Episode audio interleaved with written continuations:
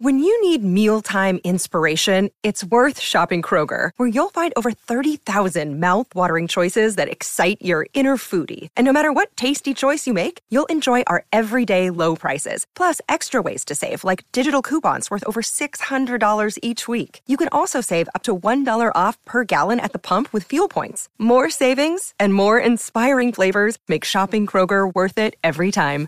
Kroger, fresh for everyone. Fuel restrictions apply. Another day is here, and you're ready for it. What to wear? Check. Breakfast, lunch, and dinner? Check. Planning for what's next and how to save for it? That's where Bank of America can help. For your financial to-dos, Bank of America has experts ready to help get you closer to your goals. Get started at one of our local financial centers or 24-7 in our mobile banking app. Find a location near you at bankofamerica.com slash talk to us. What would you like the power to do? Mobile banking requires downloading the app and is only available for select devices. Message and data rates may apply. Bank of America and a member FDIC.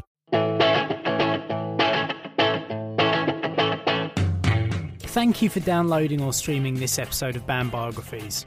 You can find more episodes at bannedbiographies.com. That's B A N N E D biographies.com. If you enjoy it, why not leave a five star review on Apple Podcasts or whatever service you use to listen to your podcasts? Apparently, it helps get the show up the charts so more people can see it, to download it, and then to leave further five star reviews. Another way you can help is by telling as many friends as possible to give it a download. Please do reach out on Twitter at BannedBiogs, on Instagram at BannedBiographies, search on Facebook for BannedBiographies, or by emailing bannedbiographies at gmail.com. But most of all, enjoy. Hello, and welcome back to the Banned Biographies podcast, a proud member of the Pantheon Podcast Network of music based podcasts, where there's a podcast for whatever kind of music you're into. Check them all out at pantheon.com. On this episode, I chat to Brompton Jackson, guitarist with Chicago bands Wilmette, Knockout Kid, and Action Adventure. Specifically, we focus on Wilmette for this episode, as he's the newest member of that particular group, and they're releasing their long awaited debut full length album called Hyperfocused on the 4th of August 2023 via Mutant League Records. The new album was produced by Seth Henderson of the bands State Champs and Knuckle Puck, and is the follow up to Wilmette's 2019 debut EP, Anxious Body. In this conversation, we talk about the making of the album, how he handled joining a band during the pandemic, and how someone in as many touring bands as Brompton is manages it all. You can follow Wilmette on all the social platforms at Wilmette Band, and you can listen to or watch them wherever you get your music. The album's out now, so make sure you check it out. But without further ado, here's my chat with Brompton Jackson. Brompton Jackson, welcome to the show. Hello. Thanks for thanks Hello. for being here, man. First off, I just wanted to say, like, that's a name and a half, Brompton Jackson. I mean, where where it sounds like a superhero or something. I mean, I don't know about superhero, but uh, it's definitely not uh, normal, I guess. Where does it come from? Do you know? uh, so Brompton is my grandpa's middle name. Uh, I know that it's British in origin, uh, but that's that's that's pretty much it. Yeah, because I think yeah, I'm just trying to figure out Brompton. I think there's it's a place here, as far as I know. Um, Yeah, there's a- a there's a place there. Uh, there's a place in Canada. There's a street here in Chicago, but it's a make of fold up bike. That yeah, that is also that is also true. Um, those are actually pretty cool. Those are pretty cool. Yeah, they help you get around. Although it's not quite as cool as electric scooters, apparently. If you uh, if you talk to any of the kids around here, I mean, that's that's fair. It's it's it it does seem like it's a little bit more than uh than just kind of hopping on a scooter and going. So, yeah, and I mean, they're like when you fold them up, they're like this. they're still Big. pretty chunky. Yeah, Yeah, I mean, I yeah, I feel like maybe, you know, 10, 15 years ago it was a better option, but now, you know, the scooter's probably the way to go. Yeah. And um, before we get into kind of Wilmette and the album, Hyperfocused and that kind of thing, I just like to always ask my uh, my guests a few kind of getting to know you questions because it's the first time we've spoken. For sure. So uh, yeah, some of the ones that I just like to always kind of undercut any kind of street cred, any kind of punk credibilities or whatever, is um, what's the first album or single that you bought with your own money? Oh, okay. Uh, it was actually in in I was in sixth grade. It was New Found Glory's self-titled CD. It was okay. the first. Uh, that was the first thing that I ever bought. That was actually the first piece of music that I ever bought. Wow. With my own money. Yeah, that was that was wild. That's not that's not bad. I still like New Found Glory now. They were one of the uh the one of the gateway bands for me into pop punk. Yeah, I mean, yeah, they're uh I mean they're still doing it, which is crazy. Mm. Uh they're awesome. They're a great band. They're also awesome people, so that's that's really cool as well. Mm, Have you met them then? Yes, yeah, yeah. Uh, my other band, uh, we played like six shows with them last year, so they were uh, they were great people. Uh, very like super kind, treated us with like the utmost respect. So it's it's pretty awesome. Mm-hmm. It's always great when you kind of because people say never meet your heroes or whatever, but I've actually found that most musicians that I look up to, the who I've met, which isn't that many, but it's a few, turn out to be quite nice people. Yeah, I mean, it's uh I've also luckily had that pretty much be the case as well. So that, you know, I'm I'm lucky. I I do feel like, you know, every time I meet somebody that I look up to or you know respect in like a certain way especially in music it's always kind of like a man i hope this pe- this person's not a dick or you know whatever and then so far, you know, um, I, I got a pretty good track record. So, knock on wood. Let's, you know, we're gonna try and keep that going. So you've not uh, you've not had any bad experiences per se. You don't have to name anyone, of course, but no, no, no bad experiences yet. Everybody's been super, super cool. Really, really awesome. Super respectful. Very nice. Some of them are just my friends now, which is kind of weird. So I mean, you know, it's just really it's just honestly like super surprising but really cool and so um when when did you start playing music and was it always guitar for you or did you start on kind of more traditional instruments and then worked your way to the electric stuff so uh like back in the day oddly enough around around the time when i got that record uh I I ended up getting a guitar. My uncle gave me a guitar. Uh, my uncle's been playing for years, and he kind of gave me a guitar to try and get me into it. And I, you know, I kind of I messed around with it and it was it was okay. It didn't like click like super well. Um, and then I ended up like being in band and playing saxophone mm. for like two or three years. But then, like during that time, I don't know. I, I like it just I kind of really just wanted to play guitar, and I, I wasn't very good. I'm still not that good, but uh, you know, I I I really just it wasn't it wasn't clicking, and I I just remember like trying like stopping and starting like a bunch of times, mm. and um, probably in like like set like late seventh grade or eighth grade, it just kind of like I I got it, mm. for, for lack of a better term. It clicked, and then you know I, I stopped playing saxophone and uh, pretty much you know just just started focusing more so on guitar, and then I, I started playing a lot. I started playing a lot in high school.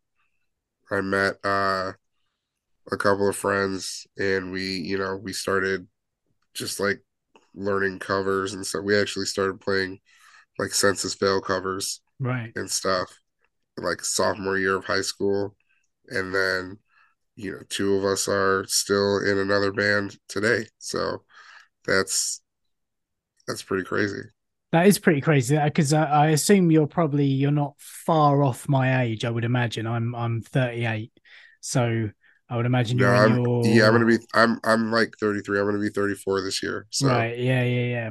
So that's that's cool that you've been you're still in a band with uh with one of your high school buddies. two of them. Two of them. Two of them. Two of them. Yep. because you're crazy. you're in a couple of bands right it's not just wilmette it's um i'm trying to find my notes here i did look it up Yeah. and write them down um action adventure and knockout kids so which band is that with the uh with the high school buddies Uh, action adventure. Yeah, we've been doing it for. I mean, that project is like 10 years old, but we've been like the three of us have been playing together for uh just under 18 years now. So it's Mm. Pretty. It's pretty crazy. Mm, Not mm. normal. Uh, we're super lucky, so that's pretty cool. and do all three bands kind of go out on tour or some of them at different levels of uh of, of playing gigs Um, so yeah, there was a point in time where everyone was super active. Uh, Knockout Kid is a lot of people. There, there were some babies that were had. Hmm. Uh, there were some marriages that had happened. Uh, so it takes us a lot longer to do things now. Um, but you know, we still like have music coming and stuff, so that's really cool. Hmm. Uh, new music like later this year. So like you know, the two that are, that are most active for sure are Action and uh, and uh, Wilmette, definitely.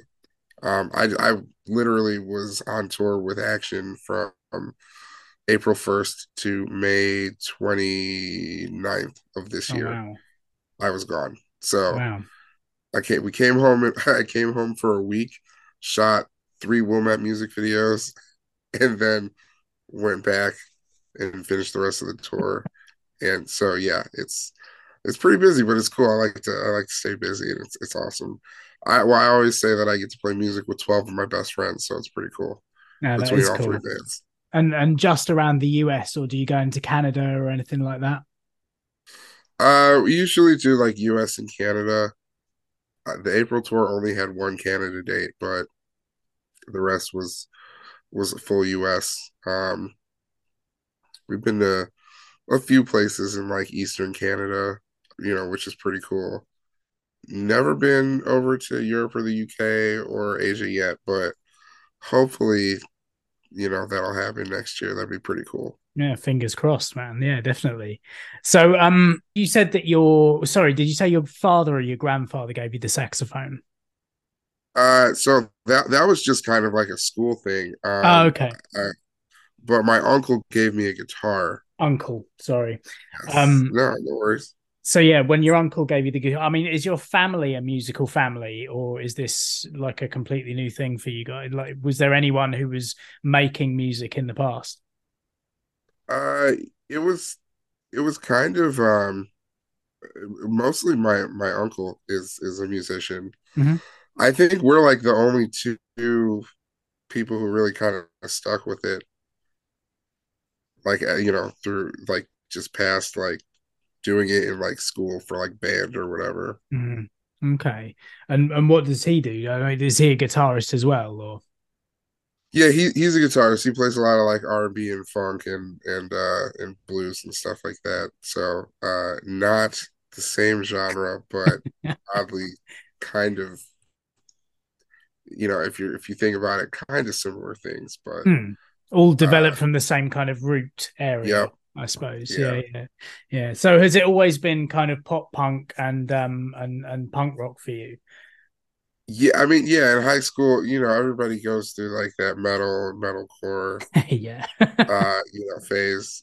Honestly, like most of the time what I what I listen to is more of like a metalcore uh like current metalcore. I also listen to a lot of the same stuff that I listen to, you know, when I was in high school. So Mhm. there's, you know, there's a lot of that going on. That whole nostalgia trip well, I think everyone's always on. music, especially when you find it at between the ages of like 13 and 18, something like that, I feel like that's when your brain is at its most plastic. And like anything that you listen to at that age gets kind of imprinted in your brain and it's kind of in your DNA. You know, like your favorite Yeah. bands will always be your favorite bands from that point in your life because that's when it was still, could- you know, exciting. I can see that. I can definitely see that. That's not to say that like there's not a lot of new exciting Mm. music coming out all the time, but the bands from you know from back then they, they definitely are still like you said just kind of like stamped or imprinted into you know into everything so Like, I, find definitely myself listening to a lot of like Bad Religion, Anti Flag, yeah Blink One Eighty Two, that's- Newfound Glory. You know, all that kind of stuff is is like absolutely what I came up on, basically. definitely and as much as I like to try and keep current about what's out there and stuff, it's just always there's a few there's a few albums that I'll always go back to, like Empire Strikes First by Bad Religion, or you know, uh, Enema of the State by Blink One Eighty Two was the first one of their albums that I bought, and so it's always going to be my favorite. Adam yeah Enema was was probably like record like three or four that I that I bought yeah, because I suppose that first Newfound Glory one was around about 1999, 2000 as well, wasn't it? Yeah, Yeah. and and it was like all all all of that in that. So like, Newfound Glory, Blink, Mest, uh, like Old Good Charlotte, you know, like all of all of that stuff, Yeah. that era.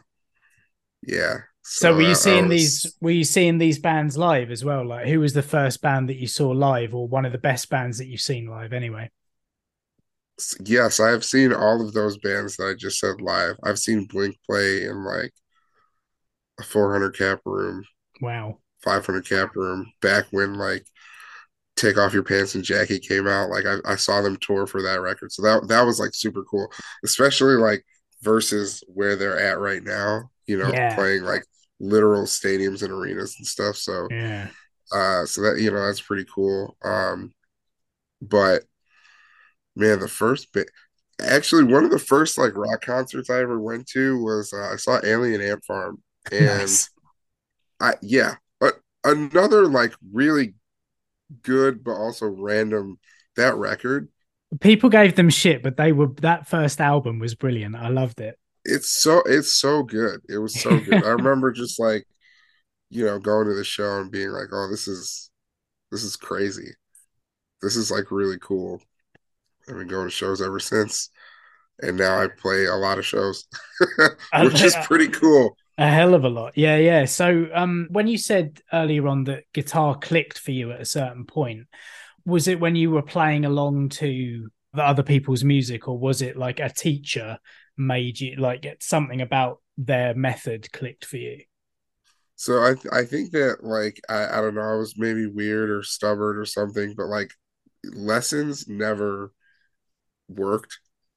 Like I never really got past playing like this the Green Day songs that we went over and learned.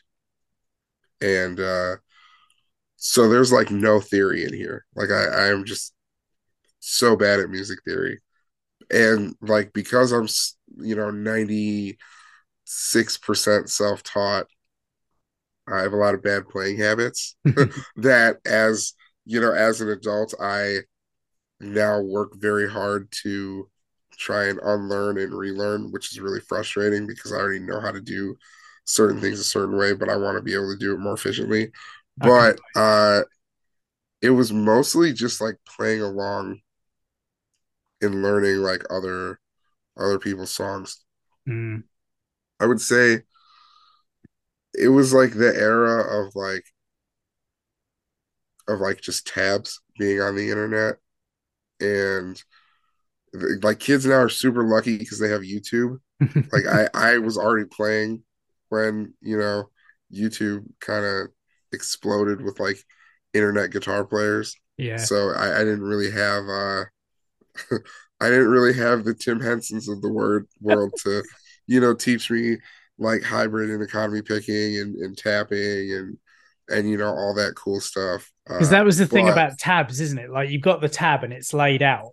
Because I I grew up with the same thing, just tabs, but it doesn't tell you how fast to play it, and it doesn't necessarily teach you the intervals between the notes. And so you Right. kind of like you're trying to play it, and you're like, I can't figure out how he's going from there to there, and oh. but yeah, if we'd had the video back in the early 2000s, it would have been much easier. Man, if I if I had YouTube guitarists to teach me how to play guitar, then I would be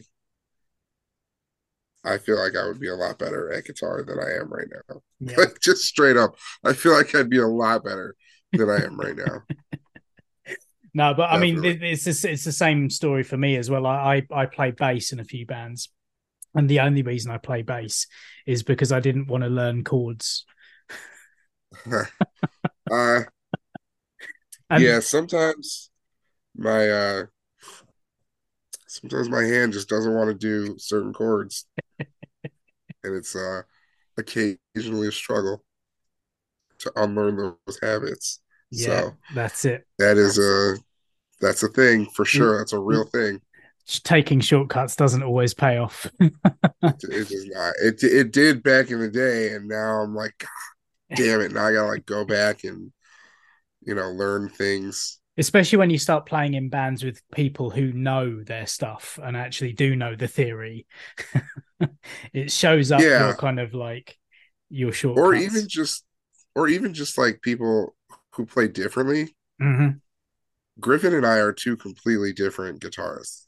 Like we are we just play very differently which is really cool. Griff, griffin from wilmette isn't it?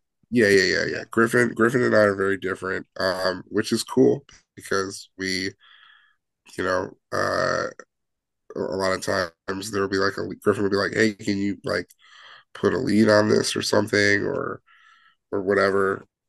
And, and it's cool because like there's you know little you know there's just little things all over the place that's like that well, at least when I'm listening to it, it's like that's very Griffin, I, you know, or or that's like very neat. So like you know when other people listen to other people listen to it. Specifically my other bandmates when i show them songs they're like oh you wrote that part or oh you did that. That's not a griffin part you know? So there there's there's a lot of that. But you know that being said griffin is like a machine and he writes very quickly and he writes in ways that my hands aren't used to playing. Mm-hmm. and so like it's literally like whenever we, I practice for shows, it's it's like straight up like a stamina thing, like trying to get my hand into these weird chord shapes sometimes and like stretching to make sure that it it works. Mm-hmm. It's it's crazy sometimes. Because uh, I mean, I, I'm also in three bands as well. Some of them more active than others, and um, I've always found that playing with different people makes you a more rounded player. Anyway, like I've got better since playing with a bunch of other people in slightly different styles. I mean, how, how have you found that? Obviously, there's a there's a bit of a a difference there with the Wilmette guitarist, but um, how do you compartmentalize songs being written from one band to the other? Uh, I feel like there's a lot of um, the the three bands kind of have different vibes to them, mm. so it you know it all kind of depends like what riff is is what. And then, like I said, specifically in Wilmette, my job is a little easier because Griffin writes so fast and it's all very good.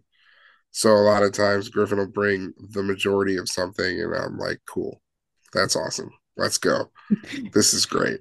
You just add your flavor to it. Yeah, and then I, I I wrote like I wrote like all the bass on the last two records too, so that was cool. All right, okay. Um, because are you you're the latest member of Wilmette, right?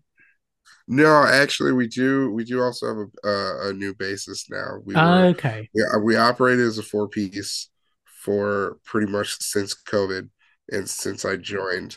But uh, we do have a basis now, Ben. He's awesome. So you know that's that's cool. But yeah, I guess I would I would have been the newest member joining back in 20 very early 2020 like right before covid and then covid hit Hello, Pantheon podcast listeners. Christian Swain here to tell you more about my experience with Raycon earbuds.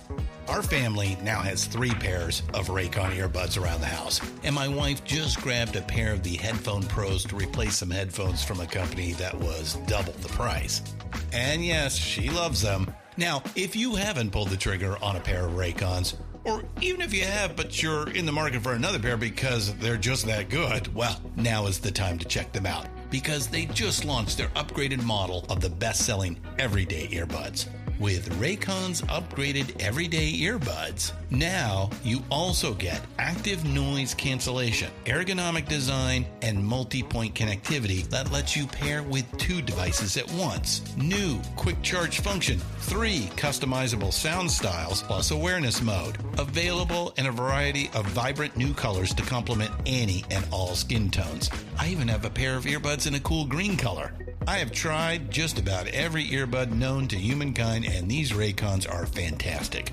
Seriously, if you've been wanting to check out Raycons, there truly is no better time. You're going to ask yourself why you didn't check them out sooner, and Raycon offers a 30-day happiness guarantee. So, what are you waiting for? Go to buyraycon.com slash Pantheon today to get 20% off your Raycon order, plus free shipping. That's right, you'll get 20% off and free shipping at buyraycon.com slash Pantheon. Buyraycon.com slash Pantheon. Hey folks, Steffan Chirazi and Renee Richardson here from the Metallica Report. And we are proud members of the Pantheon podcast family, where the best of music and podcasts unite. We've got something pretty cool for you. We're giving away an exclusive Metallica merch package worth over $250. That's a whole lot of scary guys, skulls, M72, and other sought after Metallica swag. And we've made it easy for you to win. Follow and share the Metallica Report, and you're in the game. Go to pantheonpodcast.com slash Metallica, enter your email, and hit that button to be entered to win. And just like that, you're eligible for our monthly exclusive Metallica merch package. And guess what, rockers? You can enter every month. So just do it. And while we love our global brothers and sisters, the lawyers won't let us ship outside the U.S. So you were just kind of bedding into this new band, and then all of a sudden that was it for months, right? So did that Yeah. did that kind of affect the way that you and the rest of the band kind of got to know each other? No, so I actually like knew uh this is this is there so like the history with the band in me is just such like a weird like interwoven thing. Uh I'm I was like really good friends with Peyton, our old bassist, and they needed uh okay, so so it's like I said, it's complicated. So I was really good friends with Peyton, Wilmette's old bassist, Mhm. and for a little while, Action Adventure had a bassist named Alex, and he joined Wilmette. This was in like late 2018 to 2019. So me and, and Peyton shared a bandmate. Like Alex was in both bands. Uh, and then Alex ended up leaving both bands, and Griffin replaced Alex. And then, like, maybe nine months later, Gage, the other guitarist, was like, you know, he decided that he he needed to leave, and Peyton was like, "Hey, do you wanna, do you want to play with us?" And I was like, "Oh, for sure, that's cool." And then that's how I joined Wilmette through Peyton, and then through my old bassist Alex.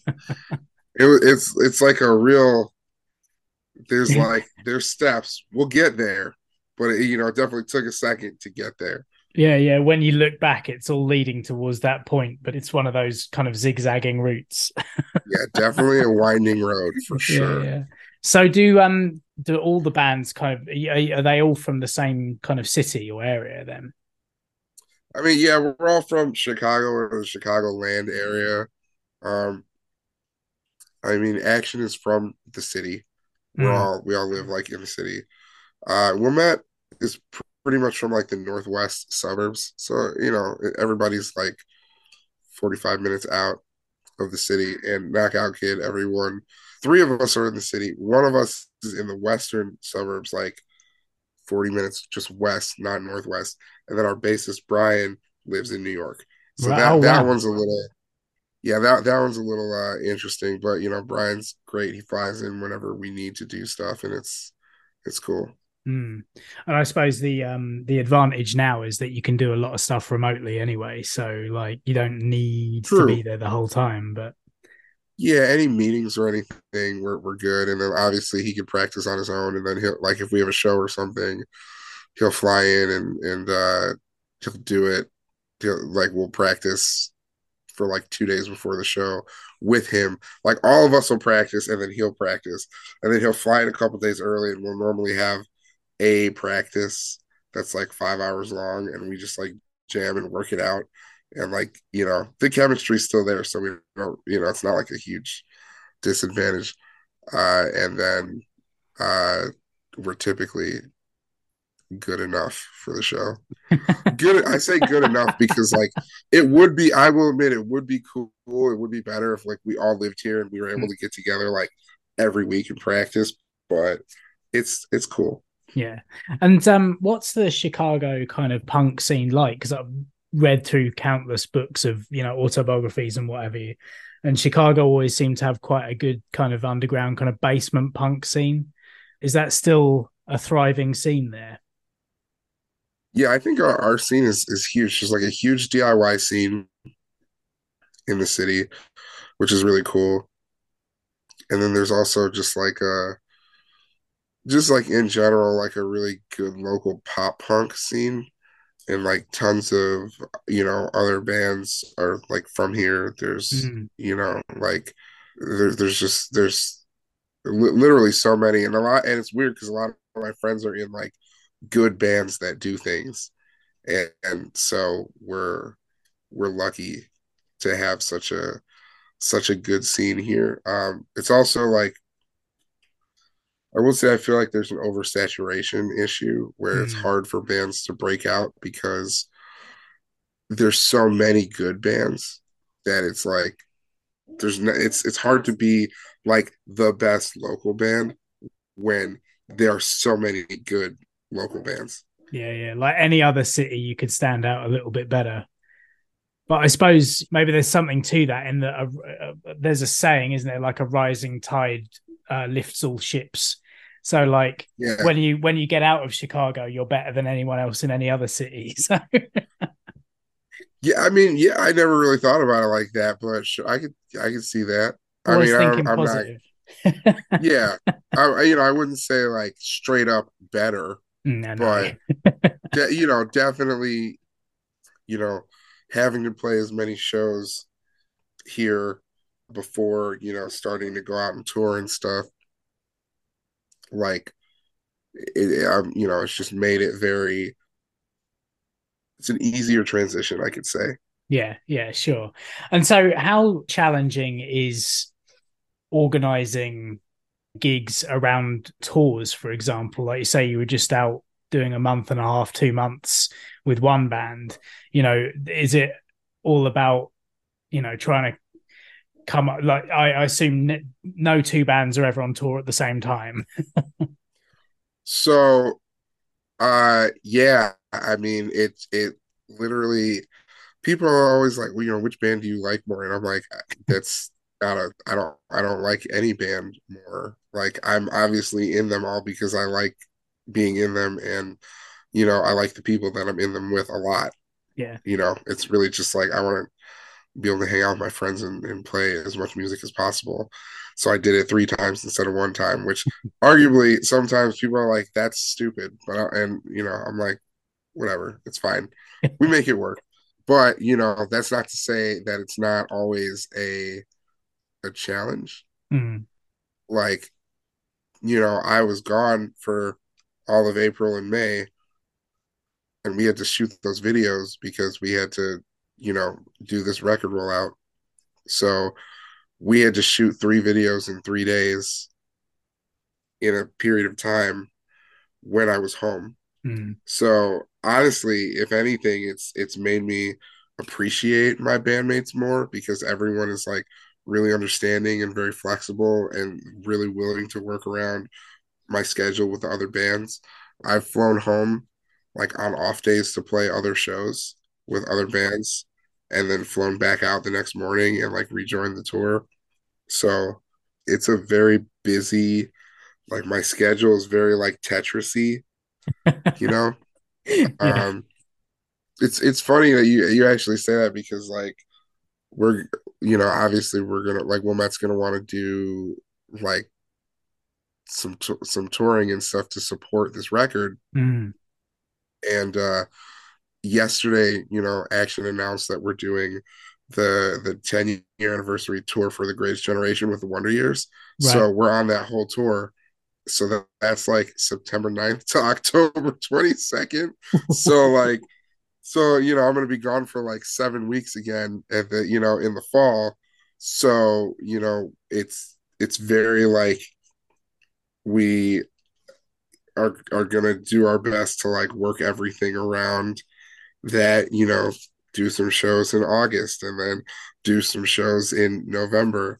There are a couple of off day blocks that are you know in the in the like like two day blocks that are you know off days in the in that one year's tour. So you know maybe like if we have a, a, show at home or something like i'll fly home and like play that show.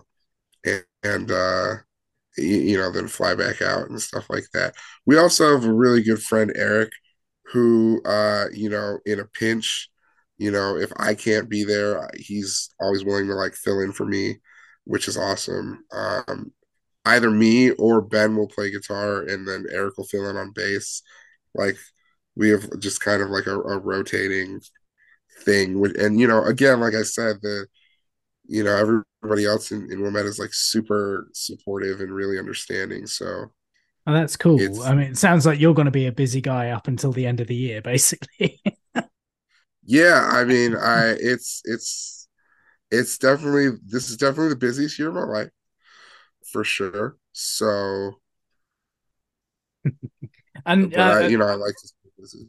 Yeah, yeah. Well, busy is better than not, right? Oh, absolutely. Especially after COVID and not being able to play shows. Yeah, I mean that's it. I mean, is um is music the thing that you do full time, or do you have like a you know a part time side hustle thing as well? So you know, I, I do like a regular job, uh, which is which is really cool because I you know I work remote we uh because we work remote i'm able to work when i'm on tour still so blessing and a curse uh definitely a blessing and a curse because i get up and you know i'll probably work at like somewhere between 8 and 10 mm-hmm. so that i can get off of work at like sometime between 4 and 6 be ready for load in you know load in sound check hang out for the rest of the day, do some of the overnight drive, get like four or five hours of sleep, wake up, do it again the next day. So, yeah. you know, it's it's really cool that I'm able that my job like understands and they're also supportive and everything and that's like super cool. But also it's it's a lot being on tour, you know, and and literally doing two full-time jobs simultaneously Mm-hmm. So it's you know it, it it it can be a lot sometimes, but uh, you know it's again it's one of those things where like it's worth it. Yeah, I mean, I I had a taste of that. I did my first ever tour of Europe back in November, and I work freelance and remotely anyway. So I I've I've had a I've had my first case of that fitting in work wherever you can while you're on the road at the mercy of spotty Eastern European Wi-Fi, which is uh, yeah, interesting. We have, we have like you know a mobile hotspot that we just like have because uh, honestly, in action, like four of us are able to work remote while we're on tour. Right. So, okay. So there's a lot of uh, uh, drives where it's just like us working. So it's just like keyboards clicking and whatnot. it's not not rock and roll excess; it's work. It's going on. yeah, but then you know, then at night we we can hang out and stuff. So like that's cool. But yeah, it's a lot of it, during the day. You know, during normal business hours, it's a lot of actual just regular work stuff. but this is the price we pay, right? Yeah, I mean, like I said, all of our jobs let us do that. It's really cool yeah, it's know, a good uh, good like situation to be in. Oh, absolutely, because not everybody is you know in that situation. So it's definitely one of the blessings that I count for sure. like it is it is a huge aspect of my life that you know I I need I like literally need that. So that's it's it's pretty cool. Mm-hmm. So let's talk about the album then, Hyperfocused. Because up until this point, Wilmette has released like three EPs and a couple of singles, something like that. Yeah, it's just been a few EPs, and so this one, this this record is really cool, and you know we're really excited for it because it's gonna be great. I'm like really pumped. August 4th cannot come soon enough. I really can't wait for everyone to hear what, you know, what we worked on.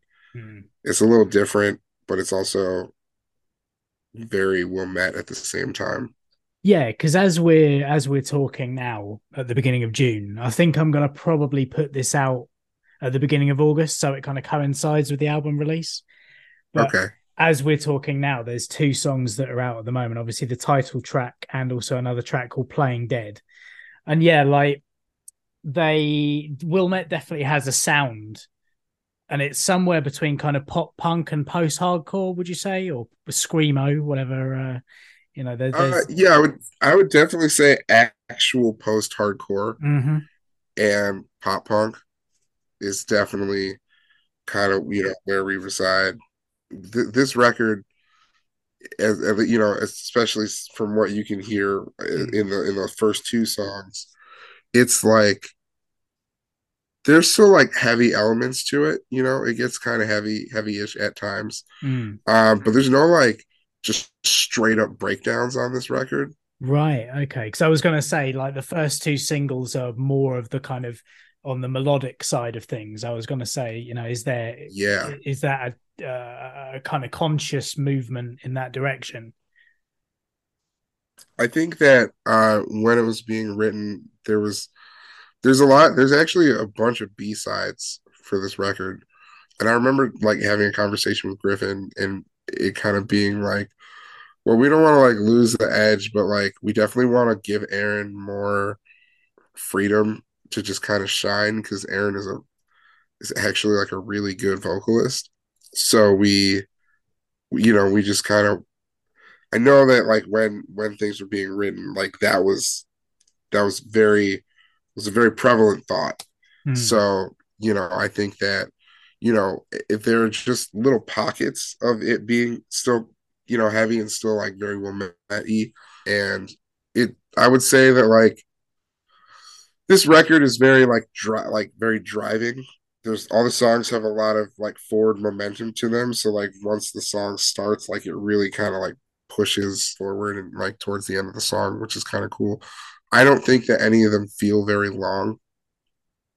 Um, like if you look at some of the old songs, like "Winter Stay," for example, song is like four minutes long. Yeah. I love that song.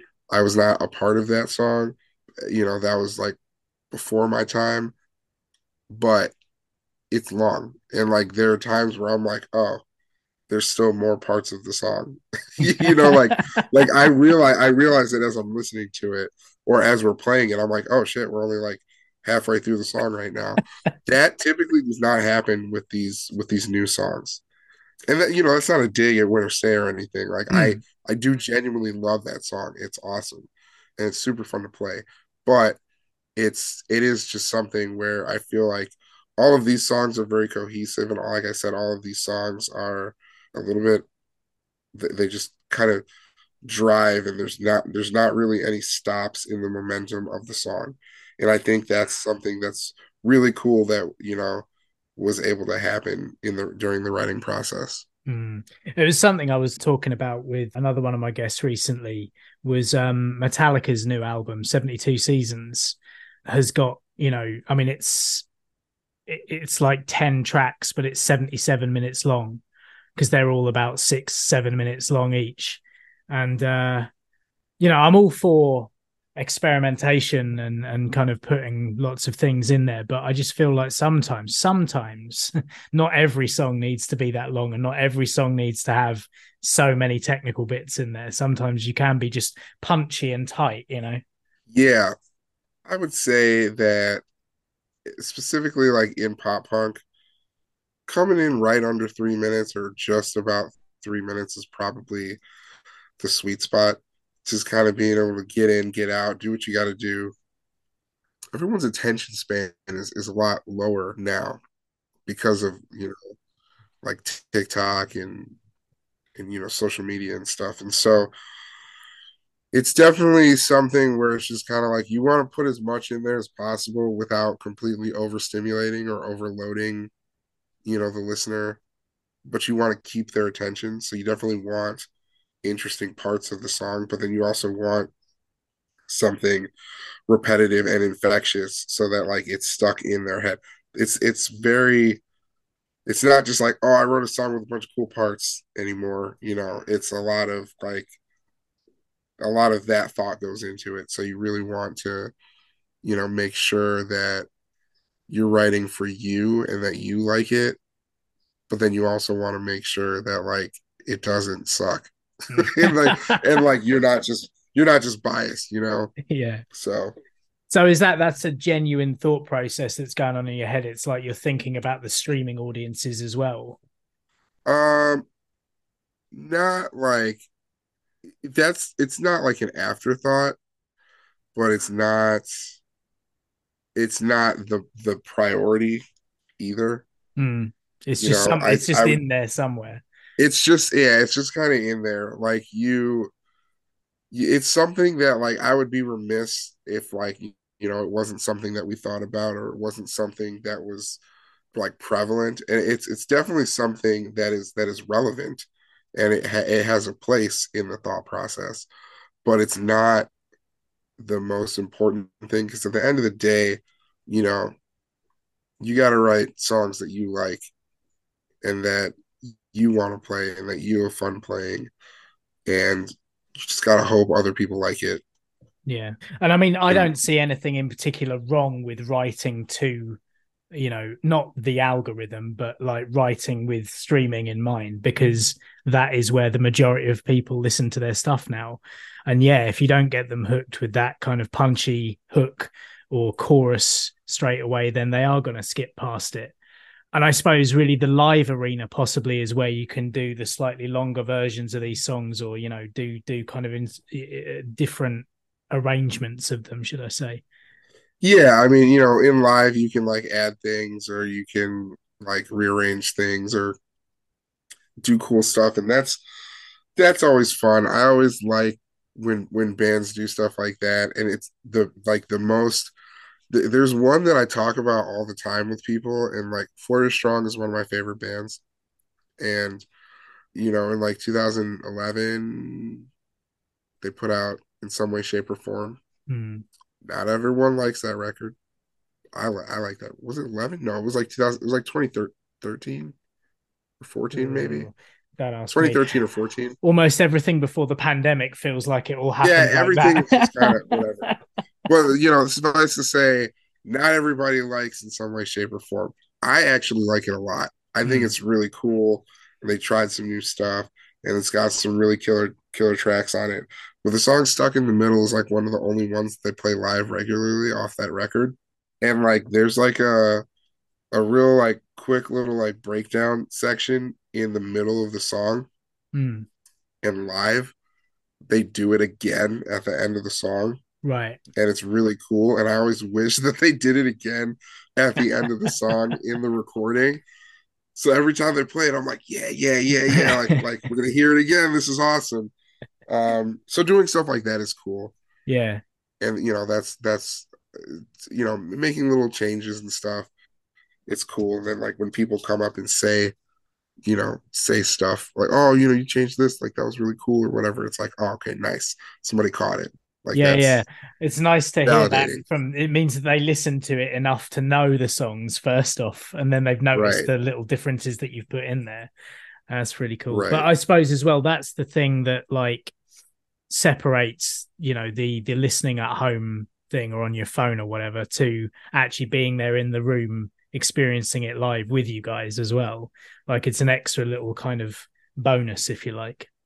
Yeah, I mean, yeah, it's definitely definitely different for sure. And so Hyper Focus was produced by Seth Henderson, right, of State Champs and Knuckle Puck. So like yes. It... and Real Friends. Right, yeah, yeah. I mean, are those bands that you guys kind of listened to before you met them anyway? Like, were, were those you know were those bands kind of inspirations in a way, or? Yeah, I mean, you know, being from where Knuckle Puck and Real Friends are from, you know, and like seeing them play a bunch of local shows back in the day before they kind of blew up, you know, definitely influenced the decision a little bit to go to Seth for sure. You know, and it's cool because, you know, like we know Seth sounds good. We know he's going to make us sound good.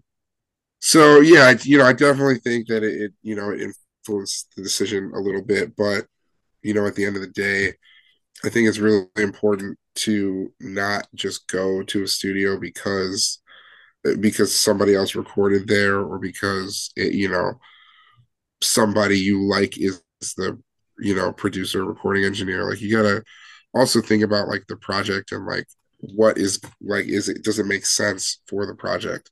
Hmm. so one thing that's pretty cool about seth is like he's very good at like vocal production like helping kind of suss out like uh you know like little vocal melodies and like you know maybe just like oh let's rearrange this or let's do that. Like he's he definitely helps and he has a very good ear for stuff like that. He's got really good suggestions when it comes to like you know doing harmonies for a certain part or something like that so it's pretty helpful in in terms of of of doing stuff like that And so, I suppose the the other thing that you get from kind of working with people like Seth is possibly ways of, of doing things that you wouldn't other otherwise have thought to do. I mean, how was it working for him? Did you kind of learn anything from him or any kind of technical things? Uh, yeah, I mean, absolutely. Like I, I feel like every time, and honestly, at this point, all three bands have recorded with Seth, and it's uh something that is is pretty cool because like now I I know his his workflow, and also, I mean, you know, conversely, he knows he knows my workflow as well, and he knows how to he knows how to extract the best takes out of me, whether it's you know, trying to get me to prove to him that I can do it, or you know, whether it's like positive reinforcement, negative reinforcement, what you know, whatever I need at the time. Like he's very good at getting the best out of us Mm. in general, and so that's that's something that's important, and that's something that's uh, you know, pretty invaluable in that relationship there. Mm. I think that's the main thing for a producer from my limited kind of working with with people who do producing full time. It's like they're not there just to press record or set up the mics or whatever. They're there to try and see something that you as a band might not be able to see in your performance anyway and try and bring that out of you for a better final product. Right. And that's that's the difference between a recording engineer and a producer. Yeah. Like, like a recording engineer, you know, they have all the technical knowledge. They're just there to, you know, literally make sure the takes are good and just kind of, you know, press record. You know, in terms of, of you know being a producer, like a lot of a lot of people, um, a lot of producers are also recording engineers, but not all recording engineers are producers. That's the best way to put it. Absolutely. And so was there um there's going to be 10 tracks on the album Hyperfocus. Was there was it always going to be 10 tracks or was it these 10 tracks are the ones that hang together that have got the best ideas in them? What was the process there? Uh, yeah, I definitely think that these 10 are the best that fit together. They're the most cohesive. They're the ones that we felt are the best representation of where we're at right now. Mhm. So, you know, these are definitely the ones that, you know, we were most excited to share. Like I said, there's a there's a good amount of, of B-sides and other songs that are just you know, didn't make the cut that Mm. we didn't like finish like hashing fleshing out. But you know, that's that's kind of how it always is. And you know, I'm sure some of them will, you know, get reworked into other things, or some of them will be cannibalized and we'll take riffs or chord progressions from those and, you know, turn them into completely new songs, or maybe some of them will just finish writing and we'll you know release later or something. Like it's it's always it's always like a a very fluid situation when it comes to writing a record. It's it's very rarely like all right well this is the record. These are the exact 10 songs that we wrote when we thought of this record and that's all we got you know? It's it's almost never like that. Yeah. And there's always i always think that in any kind of any, any song that you write there's always at least one thing that if it if the whole song doesn't work there'll be a riff or there'll be um, a set of lyrics or uh, even a vocal melody that can be used elsewhere. There's always something Yeah. that you can uh, take Yeah. away. It's never a uh, never a lost endeavor should we say yeah there's always there's usually always something good in in there's always at least one thing that's good in everything so um how long did the album take to uh to record and where did you record it So we recorded it at Always Be Genius, Seth's studio in uh, Crown Point, Indiana. Uh, we recorded it in about two and a half weeks. So like we don't typically record on weekends. So it was like I think like 15 days of or like 15 or 16 days Hmm. of of tracking. And uh yeah, I mean it was it was nice. We got we we got a lot of it done. Gri- Griffin is also a producer slash recording engineer, so we were able to do a lot of really good pre-production okay with him. So, you know, a lot of it was instrumentally like taken care of and kind of fleshed out. And, you know, we just kind of went in there and messed around with some ideas and, and kind of, you know, again, fleshed things out a little bit more than they were before. But for the most part, you know, we went in kind of knowing which songs we liked the best Mhm. and then just kind of talked and drew out like a plan and a map and then you know we just this is you know hyper focus is what we came out the other end with And um, do you prefer playing live or recording, or is it just different levels of interest in both? Because I know some people just prefer playing live; they hate recording, and the other way around. yeah they're both very different uh they're different animals completely one thing i love about recording is that i can dial in exactly the perfect tone that i want for the for the part. And then like you know there's something really cool about recording all the individual parts and then like you know that first listen through of the entire song where like it's really kind of um, you know even even like pre-mixing like just that first rough mix of it where everything is like oh this is cool. Like it, it sounds like it did in my head. Or Yeah. this is cool. It's it doesn't sound like it did in my head. It sounds better or Mhm. just different you know? So that's great. But then there's also you know playing live is is crazy because it's an experience that you're sharing with these four other people or three other people depending. And you have to be very locked in. It's a very symbiotic relationship Mm. and there's a lot of natural chemistry that has to be there.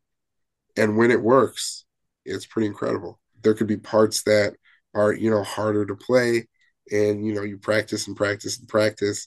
And, and then you know you're playing it during the set and you nail it and you're just like amped and you're like yeah you know like we did that. Like it's it's it's cool. It's really cool. So There is like this flow state that you can get into sometimes, and the whole band can almost like focus in or like tune into a frequency with each other. I feel like. And it's like when everyone's operating on the same level, it's almost like you can't play a wrong note, even if things are not going, you know, to to plan, which they invariably don't always go to plan live. they almost Um, never go to plan live they almost never go to plan live ever Yeah, I mean, you know, a lot of times it's cool because like even if somebody plays like a, an off note or something, uh, you know, something that I always I say a lot is, you know, oh man, I you know I, I fucked up during whatever, but then it's okay because I fucked up in time. yeah. So like, you know, a lot of people might not like realize that there was a mistake or maybe they'll just say, "Oh, that was a creative liberty," and I'm like, "Yeah, that's exactly what I wanted to do at that point in time," and that's that's it for sure. I'm gonna we'll remember go, we'll creative. Yeah, I'm gonna remember yeah, that. We'll go. We'll go. We'll go with that one for sure.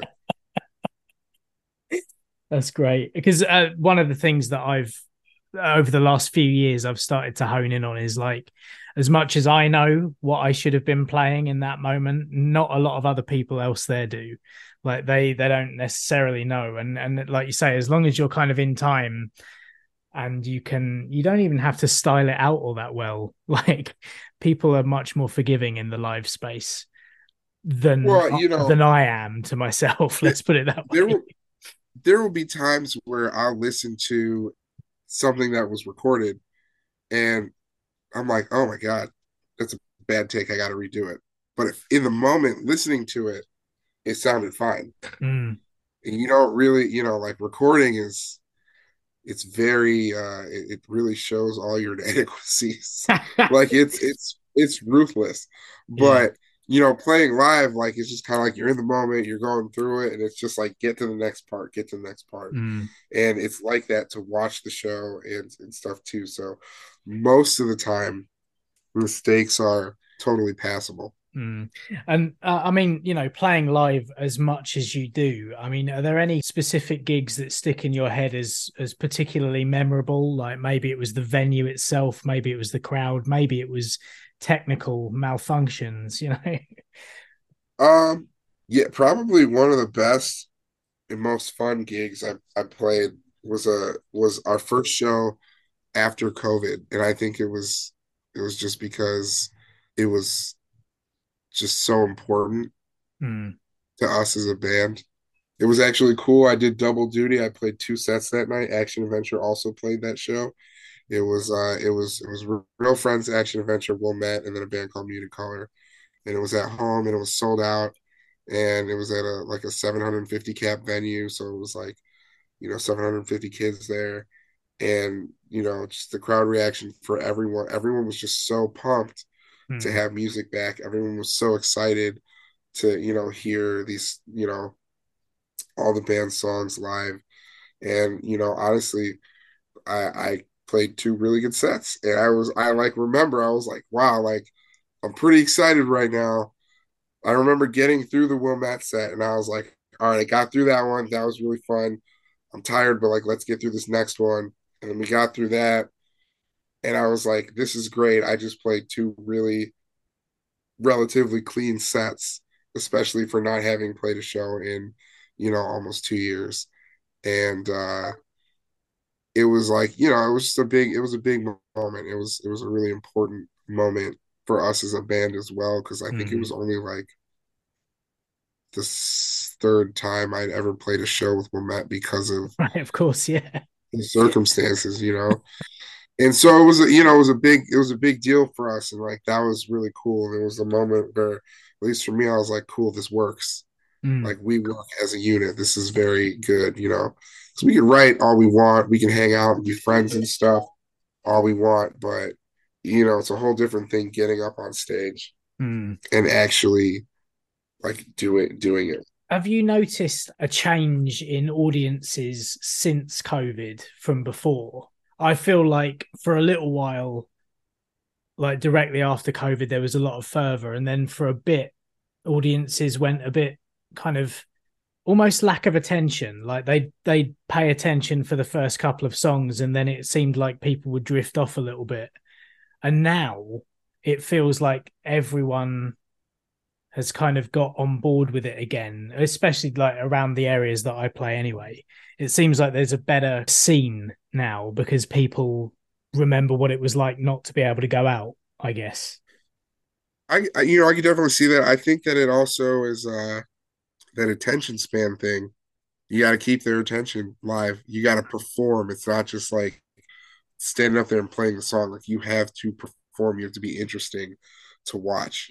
And so, you know, that's a that's a whole thing that there's a whole other aspect to the you know the live show mm. that people don't always think about. Yeah, I mean, is that something that your bands think about that in in like rehearsals and stuff? Yeah, definitely. It's something that has been more on my mind recently. Production is is a very important part of the performance. So, you know, just getting getting like those transitions in between songs down, like making sure like the banter makes sense. So, you know, your vocalist is talking to the crowd and making sure that it's like that the banter hits, you know, Yeah. making sure that it's it's good Mm. and that it's you know it's not just you rambling for x amount of time for no reason you know that's all important and that's that's something that gets brought up for sure Yeah, I know I've been because I I sing and play bass at the same time in one band, and then I do I just play bass in a couple of others and do backup vocals. But I have also been guilty of rambling for no reason during so between songs and uh not having a point. It's something that I'm working on at the moment is just like trying to be like right what do I need to say what do I have like is there anything I should be saying or should I just get on with the song i mean you know it, it definitely it definitely happens to the best of of, of us. So i mean it's, it's a learned thing. I mean every time like we go on tour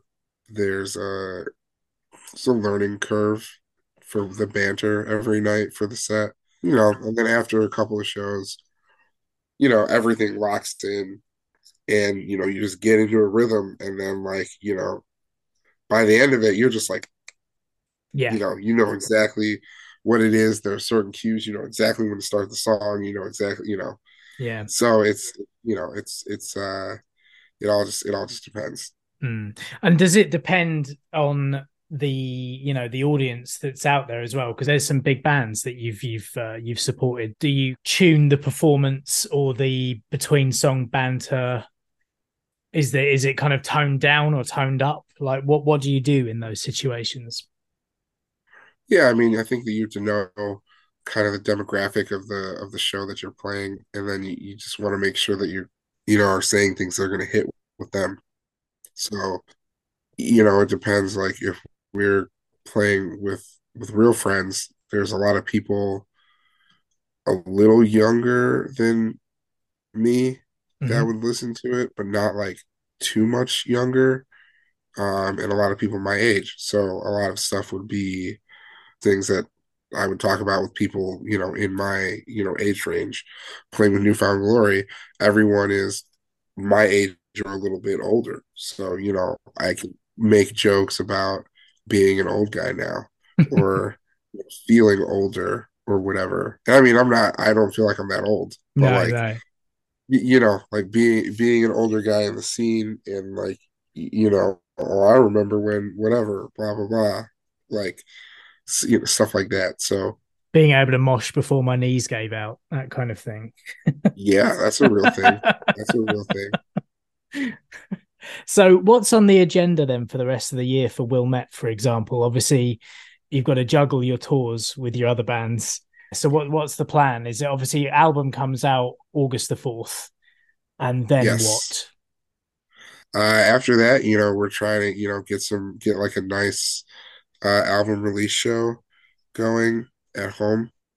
Uh, we're also trying to get some tours and stuff going. There's some stuff in the works for sure that I, you know, can't really talk about too much yet, but there's definitely, you know, some things in the works that we're working on. I mean, we got two more music videos coming out before the record comes out, which is pretty cool. So, you know, just a lot of the regular kind of run of the mill stuff, but we, you know, we're definitely, you know, trying to get out there and, you know, get at least one run in before the end of the year just to have everything to, to be able to support the record. what? And, you know, we'll have like, I mean, technically they have four months. I have the month of August and, you know, A little bit of November and. December. yeah. Yeah. Uh, but, uh, you know, you know, we'll, we'll make it work. And, uh, you know, it's like I said, it's, it's, it's a little Tetrisy, but it's definitely getting sorted and we're working on it. Mm. And um, I suppose the the last thing, obviously, where can we find Wilmette online? We'll do the uh, the social links and all that now. Where where can we find you online?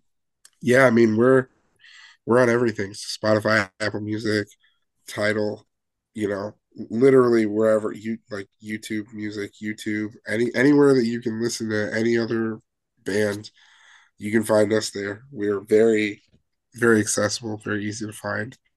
We're also on Instagram.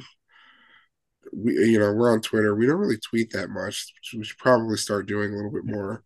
But we honestly, we've spent a lot of time like working on this record, and you know, now that it's starting to roll out, we can kind of do the go back to normal, being ridiculous on the internet kind of life yeah, instead of just like you know writing and making sure that like everything is is getting done. But uh, yeah, I mean we're we're pretty much everywhere, all social media, all streaming platforms. If it's if it's out there and it's a major platform, we're we're on it. Fair play. And um, finally, like, what are you listening to right now? Like, are there any bands that you can point out from your local scene that you know we should be listening to and possibly people to look out for in the future? Oh, from the local scene. Maybe. Okay. Uh for sure. Yeah, I you know, there's a lot of bands locally that are doing some pretty cool things. There's this band in the DIY scene called Scarlet Demore. They they don't have a lot of music on streaming right now, but their their shows are just their shows look like they're going crazy and they're really really cool. There's Fluorescence and Four Stars are two other bands that are doing, you know, pretty pretty big things. I just went to uh they they just played a show together last weekend at a venue in Cobra Lounge and it was it was packed. It was awesome. So, you know, that's that's really cool. Uh, another band is Highwire. They've got a show this weekend coming up, which I'm pretty excited to go to. And I mean, they're doing great things. They released two EPs that are like halves of a whole LP mm. uh, over kind of COVID time. So like 21 and 22, I think they released them in, and and you know, it's a great record or two great records, I guess. Uh, fantastic. Our our scene is really doing some pretty pretty cool things. There's also other bands like Milwaukee is not super far away from us, so there's a lot of cool stuff going on up in Milwaukee. Uh, and a band called Honey Creek from up there is is great. They're you know really close friends of mine, and uh, they're doing just awesome stuff. They've been rolling out singles. They rolled out a single earlier this year. They have another single coming out like in a couple of weeks. It's pretty cool. So it's a lot of a lot of cool stuff going on in in like the you know northern Midwest mm. area, the Chicago and Milwaukee scenes. Lots of cool things. I've always heard good things about that area of the world, so it's always good to get someone's point of view who's from there. You know. Yeah, music wise, it's it's it's great. Our weather kind of sucks. you're talking to like, an you're talking to a British person. It's fine. yeah, it's cold. It's cold and raining there most of the time too. So. Although I, both I of us, it. both of us are bathed in sunlight at the moment, so that's a good thing. It is. It is. Uh, it's rare, but it's it's, it's good. Cool. I'm, I'm digging it. well, Brompton, thank you so much. I'll let you get out and actually enjoy that sunshine. In that case, thank you so much for coming on, man. It's uh, it's been a real blast getting to know you and uh, and hearing about the record making process and the touring life as well. Yeah, for sure. No problem. Thanks for having me.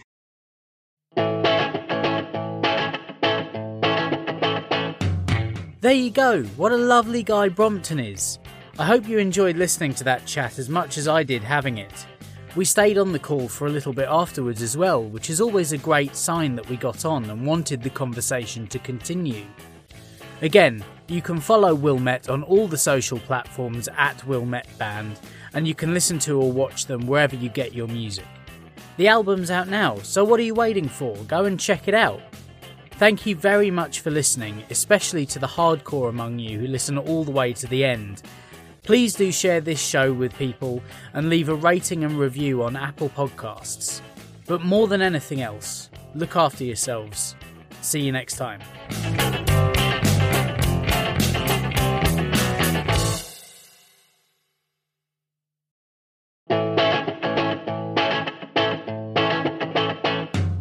Thank you for listening to this episode of Banned Biographies. If you enjoyed it, please don't forget to leave a five star review on Apple Podcasts or whatever service you use to listen to your podcasts. Please do reach out on Twitter at BannedBiogs, Instagram at BannedBiographies, search on Facebook for Banned Biographies, or by emailing bannedbiographies at gmail.com. See you next time.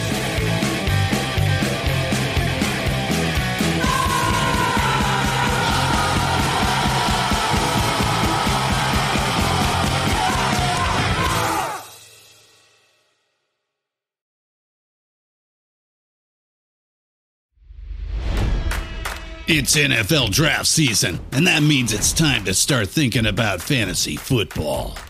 FantasyPoints.com features industry leading experts and prognosticators using proprietary hand charted data to help you score more fantasy points. FantasyPoints.com is the place to go for whatever kind of fantasy football you play. Whether you play fantasy football, daily fantasy sports, or do a little bit of everything, Fantasy Points has the meticulously researched content to guide you to victory. And why wait for the fall? Fantasy Points also covers the new spring football league, the UFL. Join the guru, John Hansen, Scott Barrett, Joe Dolan, and other massive names in the fantasy football universe with an exclusive offer. Use code Pantheon for 15% off any fantasy points package, including the all in package, with access to every article, tool, and data nugget that Fantasy Points has to offer. That's fantasypoints.com and code Pantheon for 15% off at Fantasy Points. Fantasypoints.com. Code Pantheon. Score more fantasy points.